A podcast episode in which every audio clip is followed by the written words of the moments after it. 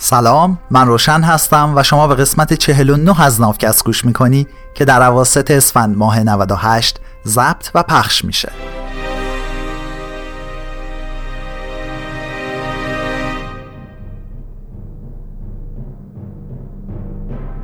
این قسمت با فاصله کمتری نسبت به همیشه منتشر میشه چون که فکر کردم اگه قرار تو این اوضاع تو خونه بشینی بد نیست یه رو 20 دقیقه هم نافکست برات پر کنه. چیزی که در حال شنیدنش هستی ترجمه مستقل من از کتاب Sapiens نوشته یووال هراریه امید نافکست این دفعه اینه که اونایی که حالشون خوبه خوب بمونه. اونایی هم که حالشون خیلی خوب نیست بهتر بشه. این قسمت بار مسئولیت سفید پوستان. یه شعری از رودیارد کیپلینگ هست با عنوان انگلیسی The White Man's Burden. شعر میگه بار مرد سفید را دوش گیر. بهین زادگان خود را پیش فرست. پسرانت را مقید به تبعید کن تا به خدمت اسیران تو باشند. تا بر افسار سنگین بمانند بر مردم و وحوش سراسیمه بر مردم تیر رو بر تازه گرفتاران نیمی انسان و نیمی شیطان. پرانتز باز رودیارد کیپلینگ شاعر و نویسنده بریتانیایی و متولد هندوستان بوده. که تو 41 سالگی جایزه نوبل ادبیات گرفته و هنوز جوانترین گیرنده این جایزه به حساب میاد. کیپلینگ اول این شعر رو به مناسبت سالگرد تاجگذاری ملکه ویکتوریا به سال 1897 سروده بود. ولی دو سال بعد همین شعر رو برای تحت تاثیر قرار دادن افکار عمومی آمریکایی ها بازنویسی می‌کنه. حالا چرا این کارو می‌کنه؟ چون که اون زمان آمریکایی‌ها و اسپانیایی‌ها سر مالکیت جزایر فیلیپین با هم دعوا داشتن. و بعضیا تو آمریکا می‌گفتن فیلیپین رو بدین دست خود مردم فیلیپین. ولی کیپلینگ که نگاهی مثبت به امپراتوری های استعمارگر داشت یه جورایی شعرش رو تقدیم کرد به جناب روزولت که اون موقع فرماندار ایالت نیویورک بود و هنوز رئیس جمهور آمریکا نشده بود البته. کلا توجیهشون این بود که حالا که ما تیشه زدیم به ریشه همچین خونه داغون و خرابی اخلاقا مسئولیم که اینجا را از نو بسازیم. البته مارک توین هم تو همون سالها یه یادداشتی با عنوان انگلیسی To the person sitting in the darkness به کسی که در تاریکی نشسته جواب ایشون رو داد. یه نکته دیگه هم بگم که اصولا تو بحث ترجمه توصیه نمیشه که شعر رو ترجمه بکنیم. چون انتقال کل مفهوم شعر از یه زبون به یه زبون دیگه نزدیک به ناممکنه. به حال اینجا من مجبورم که این شعر رو از انگلیسی به فارسی ترجمه بکنم. آیا حق مطلب ادا بشه؟ آیا نشه؟ اونو دیگه تو باید بگی. با توجه به ذهنیت خود برتربین شاعر و طرفداریش از نظام استعماری و سلیقه ترجمه ایم وایتمن رو بیشتر به عنوان مرد سفید پوست من در نظر می‌گیرم تا انسان سفید پوست. ولی خب هر دو رو استفاده می‌کنم. پرانتز طولانیمون بسته. البته معمولا واقعیت ها دروغ بودن این افسانه رو نشون میدن. سال 1764 بریتانیا منطقه بنگال یعنی ثروتمندترین ایالت هندوستان رو اشغال می‌کنه. این حاکمای جدید جز به غنیسازی خودشون به چیز دیگه ای علاقه نداشتن. اونا چنان سیاست اقتصادی فاجعه باری رو پیش گرفتن که چند سال بعد منجر به قحطی بزرگ بنگال شد. این قحطی به سال 1769 شروع شد و سال 1770 به سطوح مصیبت بارش رسید و تا سال 1773 ادامه پیدا کرد. حدود یک سوم جمعیت این ایالت یعنی تقریبا ده میلیون نفر بنگالی جون خودشون رو تو این فاجعه از دست دادن.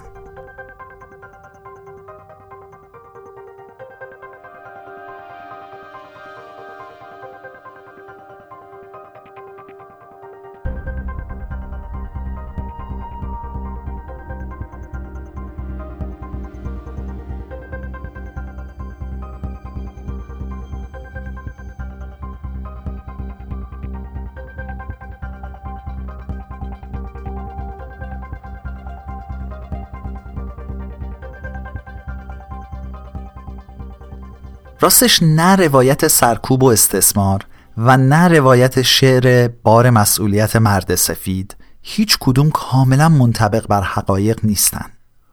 اونقدر این امپراتوری های اروپایی کارهای مختلفی رو تو مقیاس های بزرگ انجام دادن که هر چیزی هم در موردشون بگی می‌تونی کلی مثال برای دفاع از اون حرفت بیاری. تو فکر می‌کنی که این امپراتوری ها حیولاهای شریری بودن که مرگ و سرکوب و بیعدالتی تو همه جای دنیا پخش می‌کردن؟ پس خیلی راحت می‌تونی یه فرهنگ نامه رو از جرایمشون پر کنی یا می‌خوای بگی که اینا در واقع با داروهای جدید شرایط اقتصادی بهتر و امنیت بیشتر شرایط زندگی مردم تابعشون رو بهبود بخشیدن؟ بازم می‌تونی یه دایره المعارف دیگر رو پر از موفقیتاشون بکنی این امپراتوری ها به خاطر همکاری نزدیکشون با علم از چنان قدرت زیادی استفاده کردن و دنیا رو به حدی تغییر دادن که شاید نشه به همین آسونی انگ خوب یا بد بهشون زد.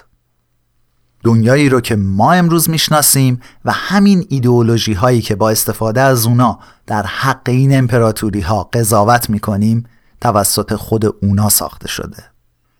اما امپریالیستا استفاده های خیلی بدتری هم از علم کردن. زیست شناسا، و حتی زبان شناسا شواهد علمی رو تهیه کردند که نشون می‌داد اروپایی ها برتر از نژادهای دیگه هستن و در نتیجه محق حکومت یا حتی شاید موظف به حکومت به اونا هستن.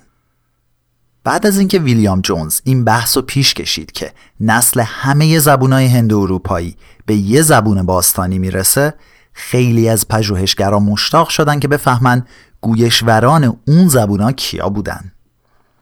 محققا فهمیدن که اولین گویشوران زبان سانسکریت که حدود بیشتر از سه هزار سال پیش از آسیای میانه به هند حمله کردن اسم آریا رو به خودشون داده بودن.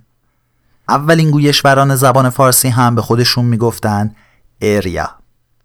پس پژوهشگرای اروپایی به این نتیجه رسیدن. اون مردمی که به این زبون نخستین صحبت می‌کردن حتما به خودشون می‌گفتن آریایی. و اینکه زبونهای سانسکریت، فارسی و همینطور یونانی، لاتین، گوتیک و سلتیک زاییده همون زبون کهن هستند. آیا این اتفاقی بوده که مؤسسین تمدنهای با شکوه هندوستان، ایران، یونان و روم همه آریایی بودند؟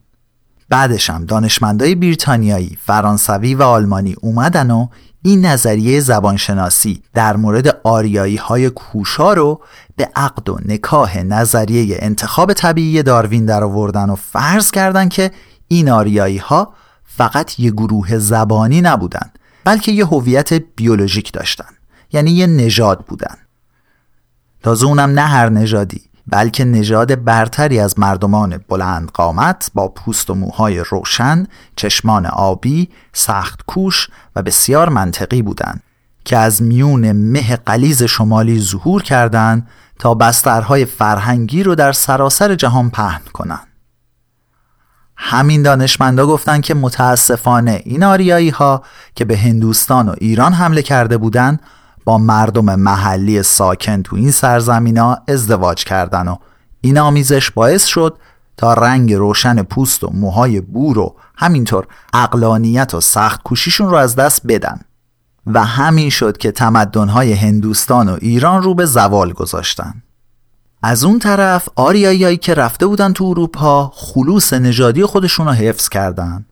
واسه همینه که اروپایی ها تونستن که دنیا رو فتح کنن و باز به همین دلیله که مناسب حکمرانی به کل دنیا هستن.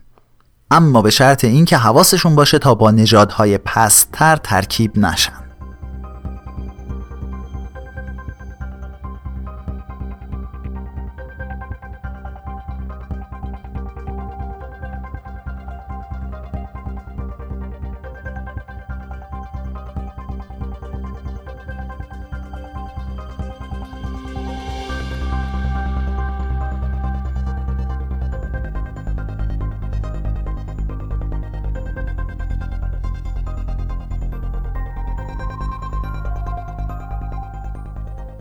همچین نظریه های نژادی که برای دهه ها مشهور و مورد احترام بودند امروز بین دانشمندا و سیاستمدارا مورد لعن و نفرین هستند. مردم همچنان قهرمانانه به مبارزشون علیه نجات پرستی ادامه میدن.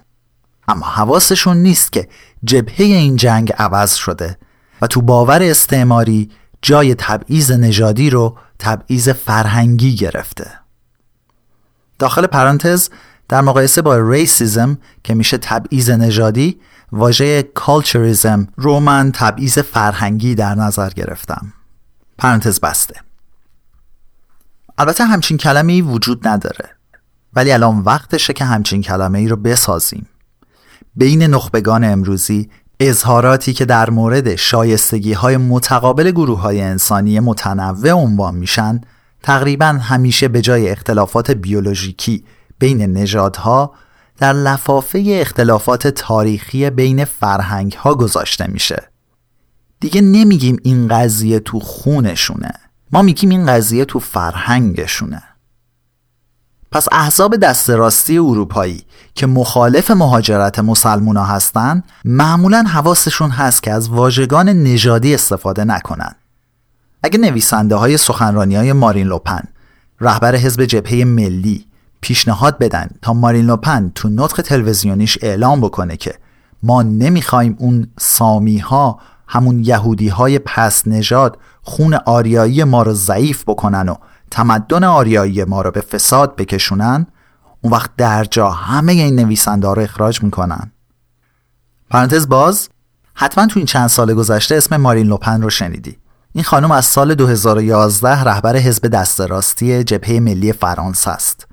تو این چند سال اخیر هم همیشه کاندیدای ریاست جمهوری فرانسه بوده اما رأی کافی رو نیاورده. سال 2012 بعد از نیکولای سارکوزی و فرانسوا اولاند سوم شد. سال 2017 بعد از امانوئل مکرون دوم شد. جالب اینه که بنیانگذار این حزبشون پدر همین خانم بوده و بعد به ایشون رسیده حزب.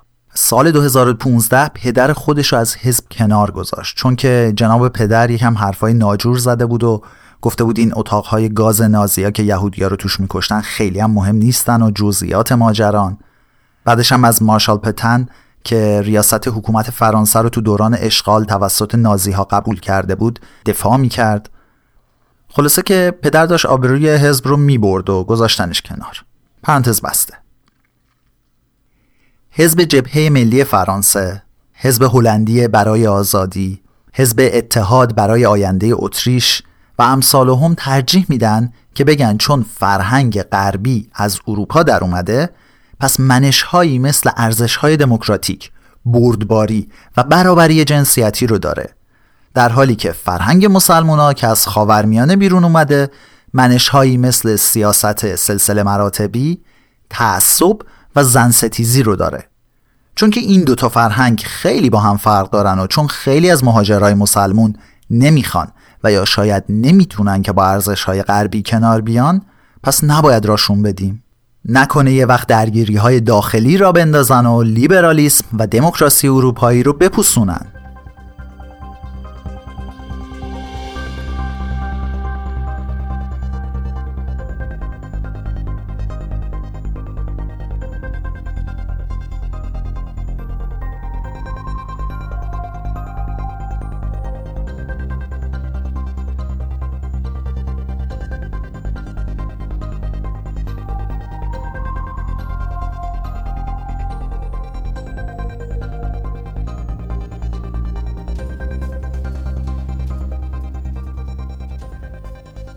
خوراک همچین بحثای فرهنگ زده ای از تحقیقات علمی تو زمینه های علوم انسانی و اجتماعی میاد که این به اصطلاح برخورد تمدن ها و تفاوت های بنیادی بین فرهنگ های مختلف رو برجسته می‌کنه حالا همه تاریخدان ها و انسانشناس ها هم که این نظریات رو قبول ندارن و از استفاده های سیاسیشون حمایت نمی‌کنن.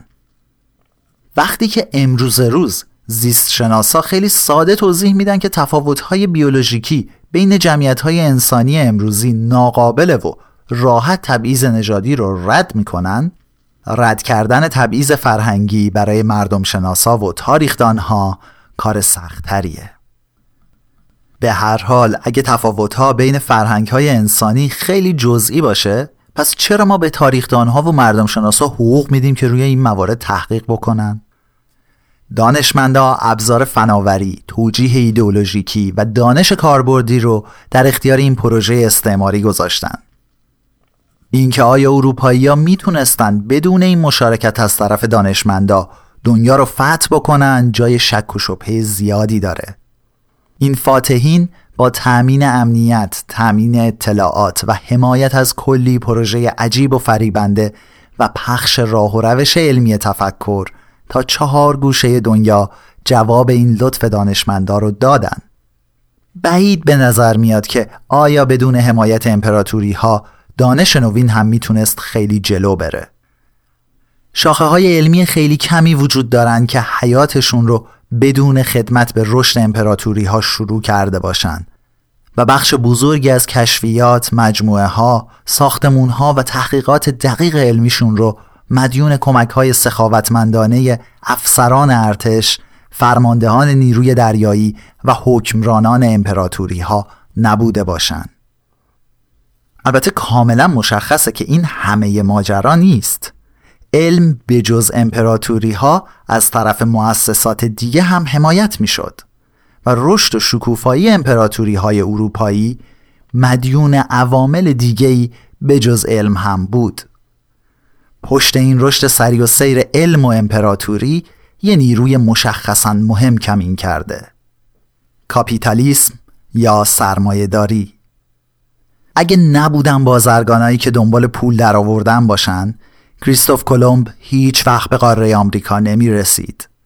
جیمز کوک هیچ وقت به قاره استرالیا نمی رسید و نیل آرمسترانگ هیچ وقت اون قدم کوچیک رو روی سطح ماه نمیذاشت.